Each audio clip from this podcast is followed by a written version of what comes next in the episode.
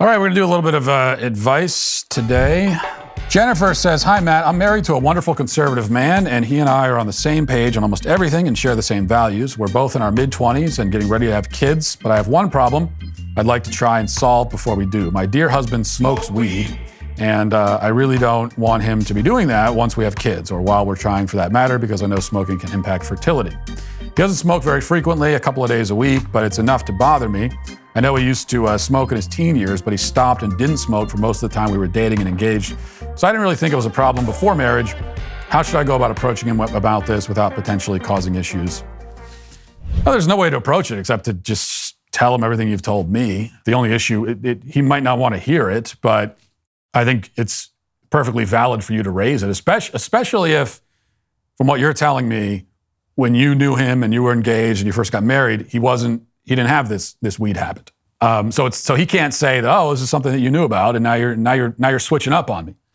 So th- this is a change that apparently, from what I'm getting from this, he has made since you got married, which um, gives you all the more reason to object. And uh, I, would feel the same way about it. I, you know, I know that there are plenty of people who smoke weed and they get very upset. You know, when we um, when, if there's any criticism made against it. And generally, the the uh, what, what, you'll hear from from them is that well, it's no different. What's the difference between smoking a little bit of weed or like having a drink at the end of the day, having a beer? What's the difference? Um, I think that there is a difference. You know, on, on, a, on a few different levels. One one is like the psychological effect that marijuana can have, and uh, and it can have it in a more sort of potent way. Now, obviously, alcohol. If you if you overdo it and you get drunk, then that has all kinds of physical and psychological effects, and that's no good. But I think that the psychological effect of marijuana, even used casually, is much more potent and pronounced. And there have been plenty of studies done linking marijuana to things like schizophrenia and those sorts of things. Um, those studies are out there. And I also think it's like it's it's less of a social. You know, you, you, if you're in a social environment, you're all sitting down, you have a, you, you have a couple of drinks. It's like a it's a it's a social thing, and it opens you up to be a little bit more social. Again, as long as you're not overdoing it, kind of is a, a social lubricant. Um, whereas marijuana is not that. It kind of brings you into yourself. It's a very, it's a more of an isolating thing, which would make it all the more of a problem in the context of a marriage or if you have kids. And so I think all you could do is just communicate this to him and say that this, you're not comfortable with this in the house. And you have every right to say that. It takes a special kind of company to want to partner with my show. You know, I say a lot of things that make a lot of people angry, and this tends to scare off advertisers. I will admit that's why I am so grateful for, for uh, partners like Pure Talk who stand behind me and my show no matter the consequences they might face. Pure Talk shares my values, which is why uh, we've made them the official cell phone wireless partner of the Daily Wire. That's not the only reason. Pure Talk offers the most dependable 5G network in the US. I use it myself. Their plans are top tier but at a fraction of the cost of AT&T, Verizon, or T-Mobile. You get unlimited talk, text, and unlimited data with a mobile hotspot for just $55 a month. You vote how you spend your money, so stop supporting woke wireless companies that don't support you. Instead, go to puretalk.com slash Walsh. You'll get great coverage and you'll save while you're doing it. When you go to puretalk.com slash Walsh, you can uh, save an additional 50% off your first month because they actually value you. Imagine that. That's puretalk.com slash Walsh. Pure Talk Wireless for Americans by Americans. All right, here's one from Reddit. Interesting one. It says, I've been divorced from my ex wife for seven years. We were together for eight before that and married for four years. We have two children together, ages 14 and 12. We co parent and each get our own week with the children. I love my wife deeply, but the sad truth is that she couldn't stay away from the male attention. She's a very beautiful woman. She has been her whole life. Men would always look when they walked by, and I used to think how lucky I was that she was mine. Till I found out she was entertaining these men as well. I had found texts in her phone multiple times. I let go of that because it was over the phone. That was a mistake. Then I'd find out that she allowed them to take her on dates or to bars secretly after her work shift ended. She promised it was never sexual. yeah, okay. And I never had any proof that it was, but who knows? Well, no, we know. We all know it, was. Um, she said that she just liked the compliments and the idea of how many guys like to pay attention to her, that it gave her some weird high.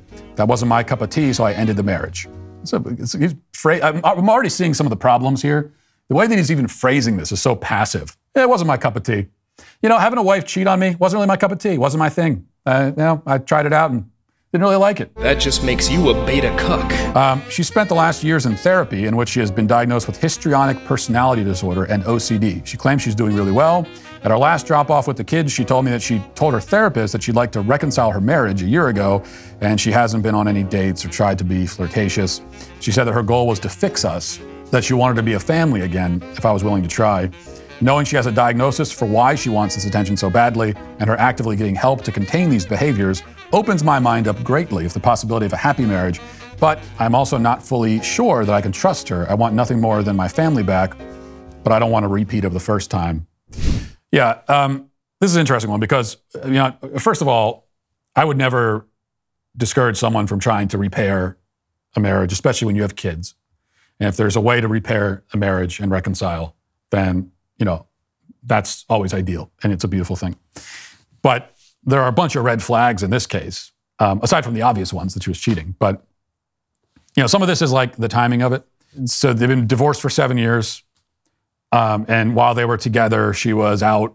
You know, it wasn't sexual. It was I was just flirting with other men. Yeah, sure. But what that tells me is that she says she's 37 years old now, and so she's getting older, and you know, as you get older, I'm 37, you're still young. You know, it's like I'm only 36, but as you get older, your looks start to fade a little bit. You don't have the same kind of youthful beauty that you once had.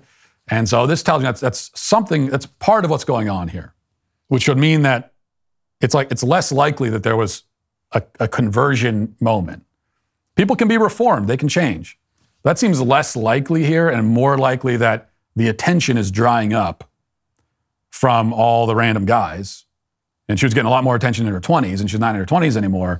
And so now, and she's starting to feel lonely, and so that's why she is going back, crawling back to the uh, to the ex-husband, which would tell us that there that there's a good chance there wasn't any actual uh, personal reforma- reformation that happened.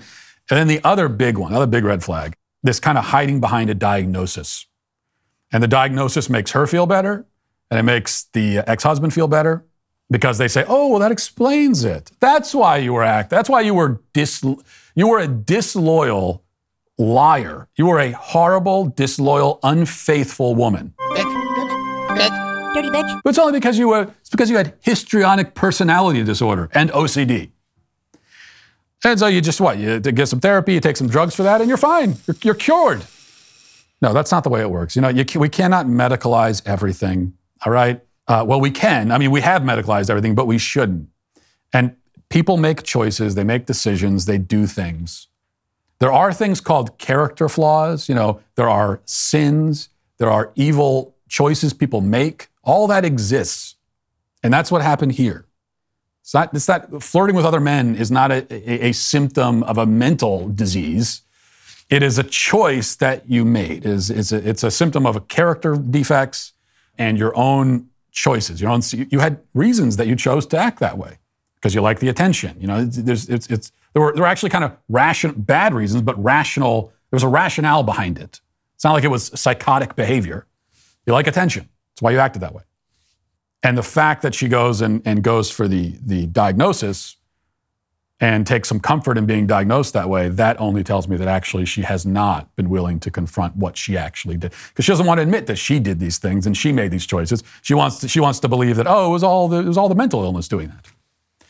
So, I don't think that there's a, there does not appear to be at this point a chance of any real reconciliation for those reasons, unfortunately. And that'll do it for us. So we'll uh, talk to you tomorrow. Godspeed.